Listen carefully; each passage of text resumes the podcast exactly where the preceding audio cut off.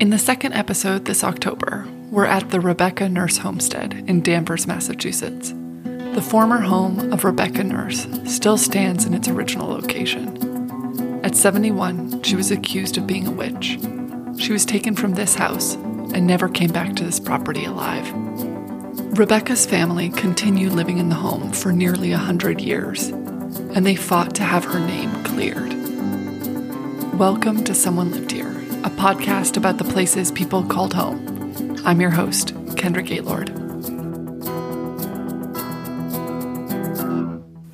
We're standing outside this red house, surrounded by big fields in every direction.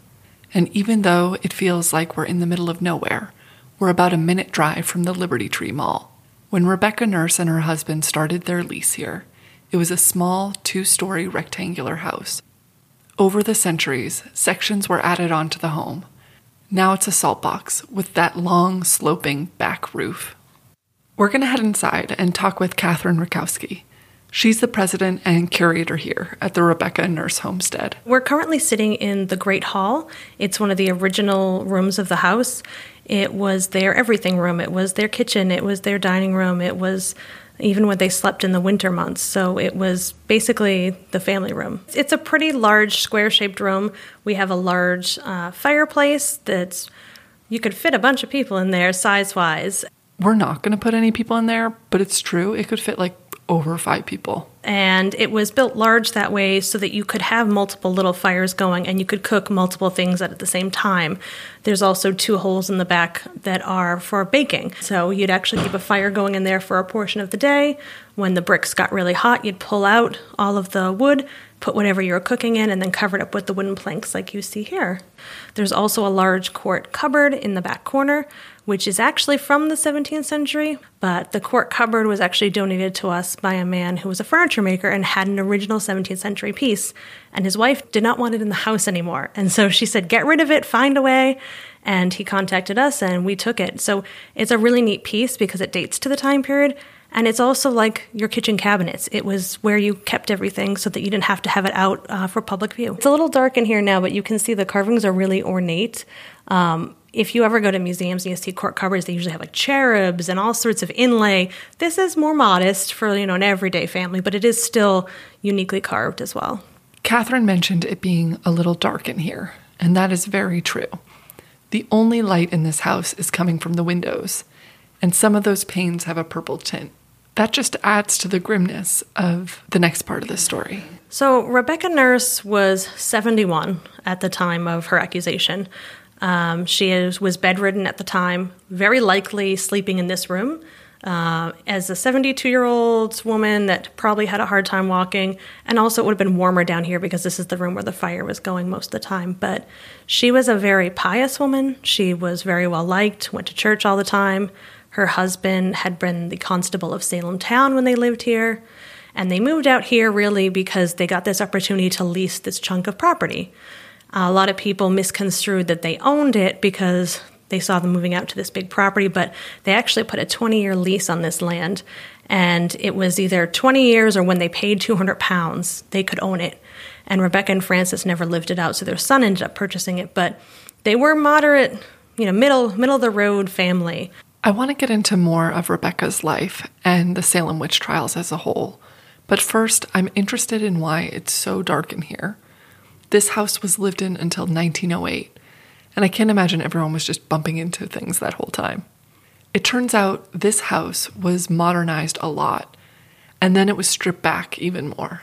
The family that was living here in the 1900s realized that over the years, more and more of the pieces of the property were getting sold, and, and sort of the original 300 acres was becoming less and less, and they were down to about 28 acres and they wanted to find a way to preserve it because they thought it's a really historic home and we need to save it. And so there was a group of people that purchased the house in the 1900s purposely to restore it. So they took it down to the bones, to the basic uh, joists and post and beam, and started afresh. They hired Joseph Everett Chandler, who also did the House of Seven Gables and the Paul Revere House. You might remember him working closely with Caroline Emmerton to bring back those missing gables. And he worked on these two homes, the House of the Seven Gables and the Rebecca Nurse Homestead, at the same time. And his job was to bring it back to the 1600s.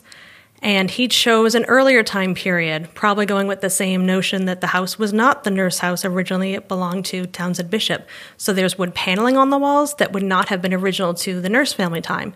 Later on in the 1670s and through the 1690s, they whitewashed the walls with a plaster and horsehair plaster. So the walls in here are a little bit darker because they're all dark wood, which is really fancy and far too fancy for the nurses. There was actually a ceiling at one point, which is not authentic to the time period. So they pulled that down, and you can see where the nails were that they had uh, lathing and plaster over that as well. So they did quite a bit. They even changed the windows. So some of the original pictures of the house from the 1900s have double hung windows, which are more modern type that lift up. These are more rectangular shaped, and the windows fold out like shutters. Most of what you're looking at was done in the 1900s. This, the chimney and the fireplaces were all reworked because they had been reduced in size because you did not need large fireplaces in the 1900s. It was a waste um, because they weren't heating the houses this way. There were radiators in the building as well. So all of that had to be gutted and pulled. Electricity was pulled. Um, so they had little like gas electricity wiring in here as well.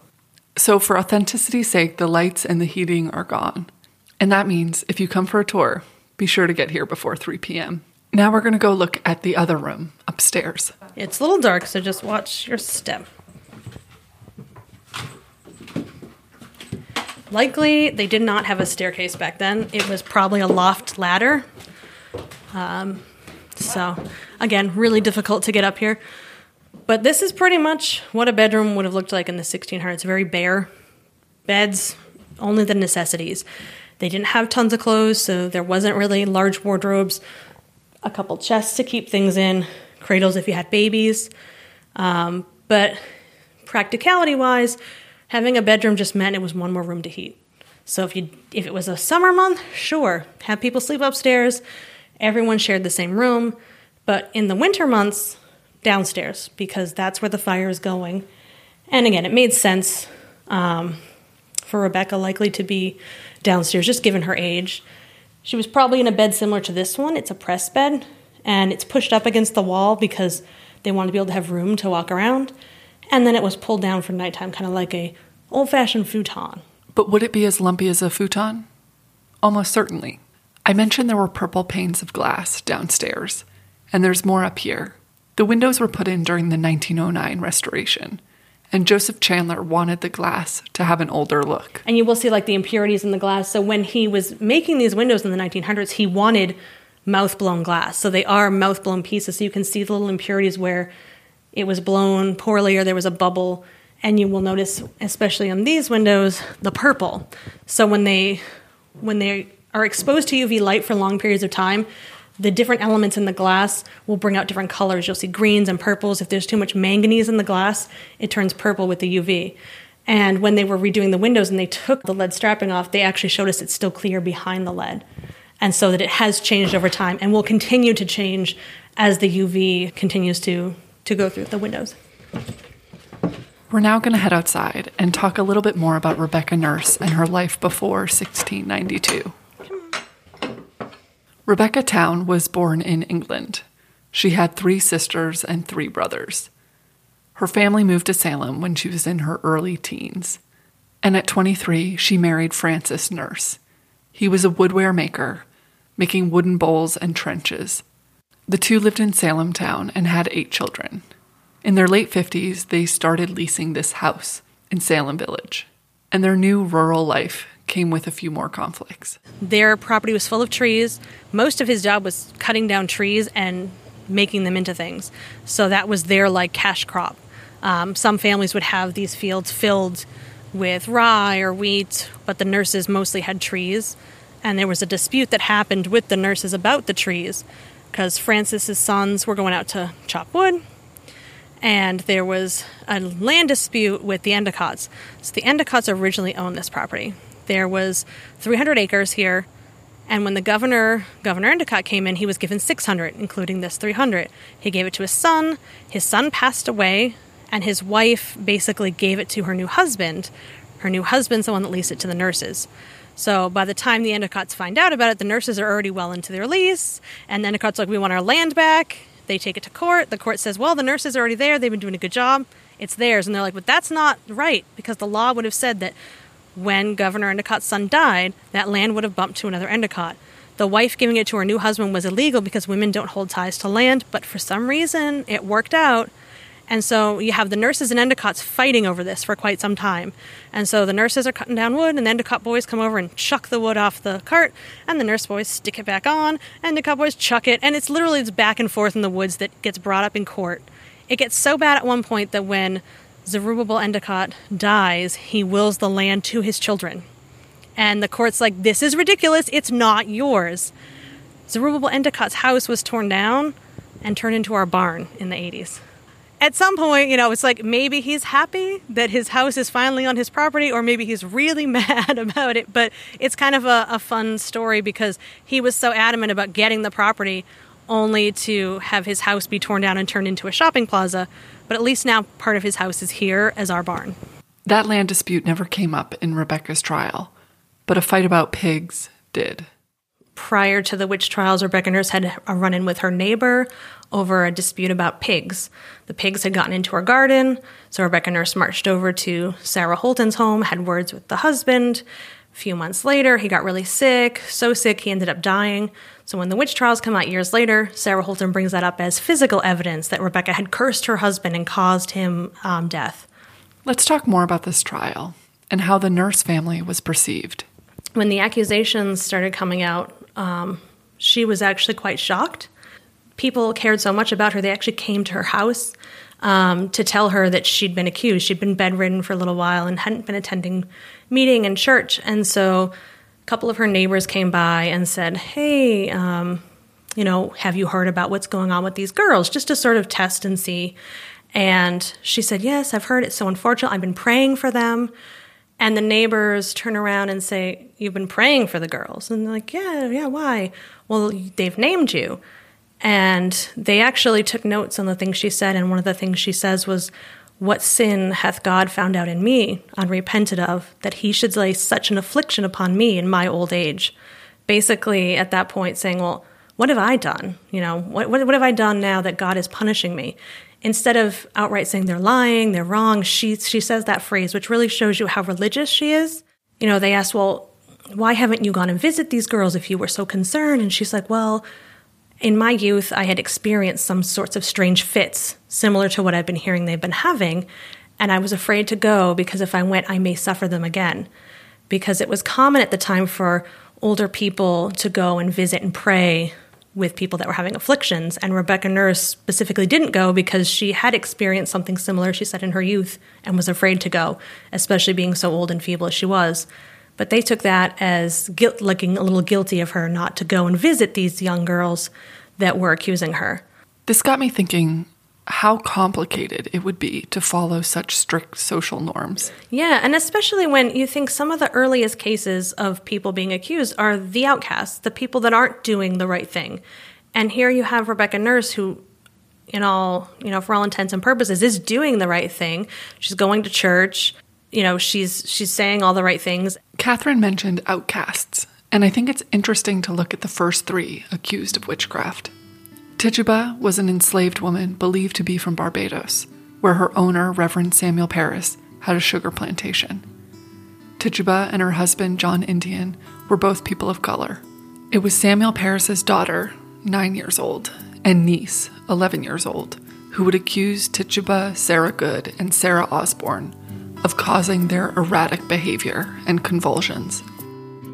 Sarah Good had come from a successful family but after her father's suicide, his wealth was split between his two sons and widow. Sarah was left with no dowry.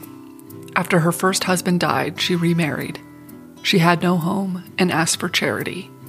When people refused, she would talk under her breath. Sarah Osborne was not poor, but she was dealing with a long term illness and had not been to church for three years. There were rumors that her second husband was abusive. During her trial, she never confessed and never accused others. In court, John Hathorne questioned Sarah Osborne. Sarah Good saith that it was you that hurt the children. She replied, I do not know that the devil goes about in my likeness to do any hurt. Rebecca Nurse was first mentioned by 12 year old Annie Putnam. Annie had seen a pale old woman sitting in her grandmother's chair. She described what she looked like and thought she remembered where she sat at church. Her mother and the maid suggested names. She agreed when they said, Rebecca Nurse. Unlike other accused people, Rebecca had a supportive family and a community that was willing to back her up.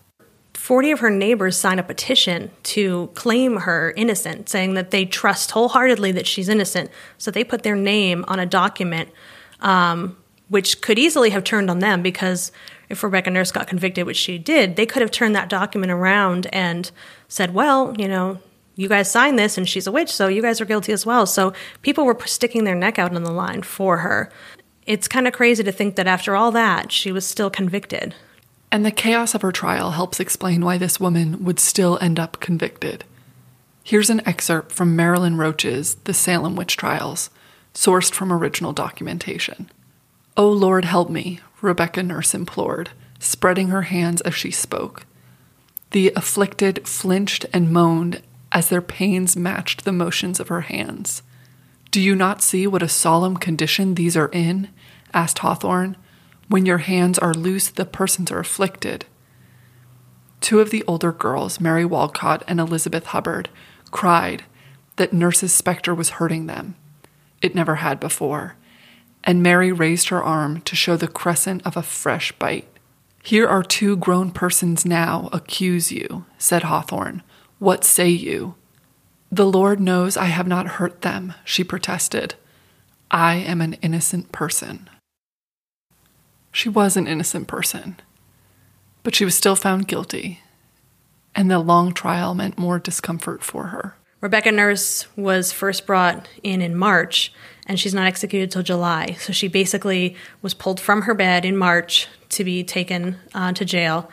And then she doesn't see, you know, she's back and forth between trials and, and jail, but she's back out again in July only to be executed.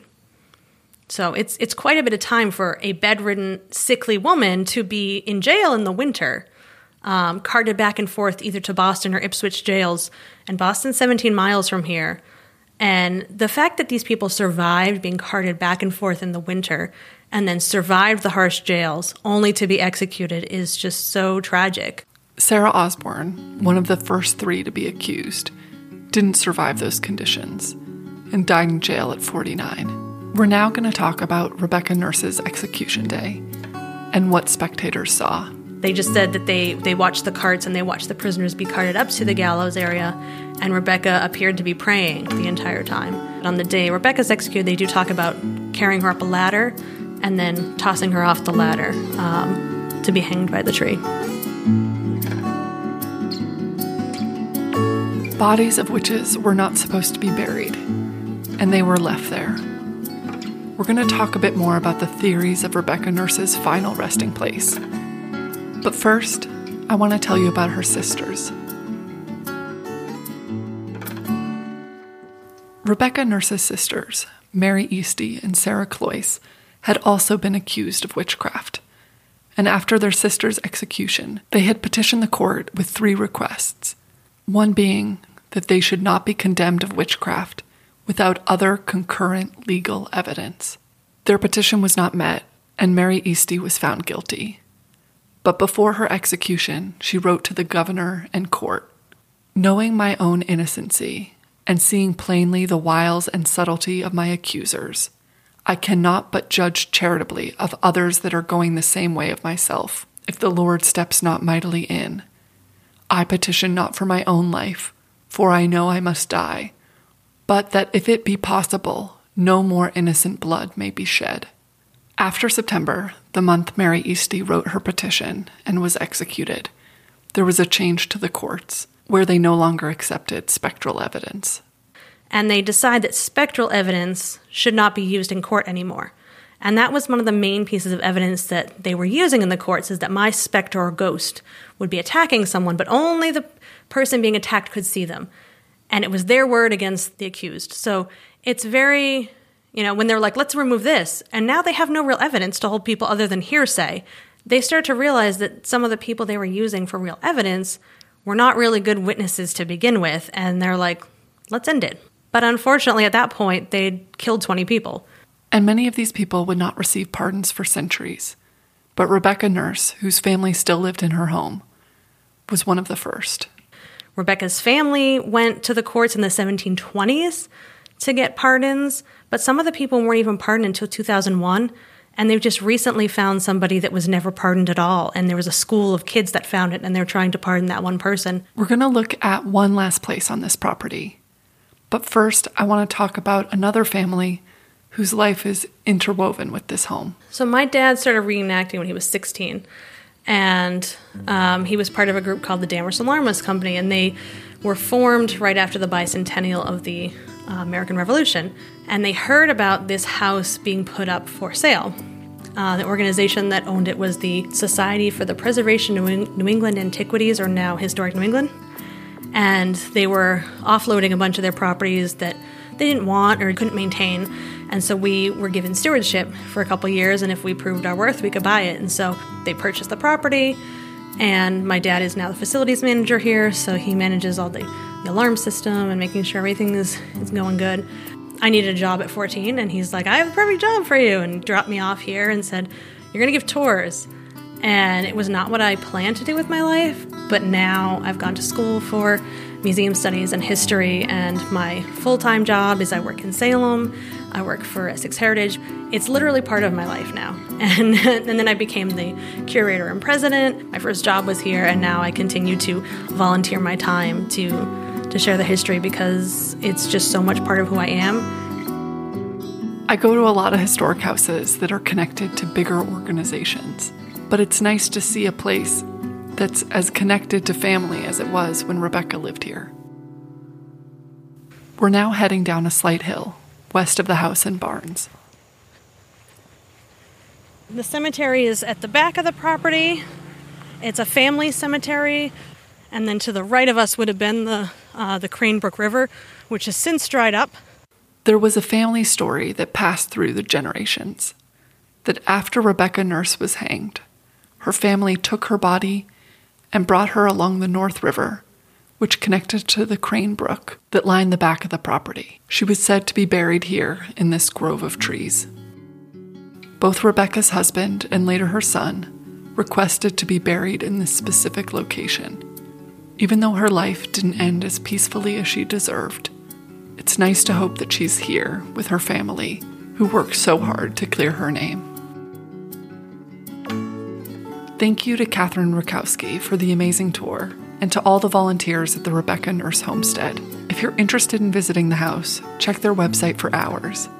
If you want to read more about the Salem witch trials, I'd highly recommend Marilyn Roach's The Salem Witch Trials and Emerson Baker's A Storm of Witchcraft, which were both key to researching this episode.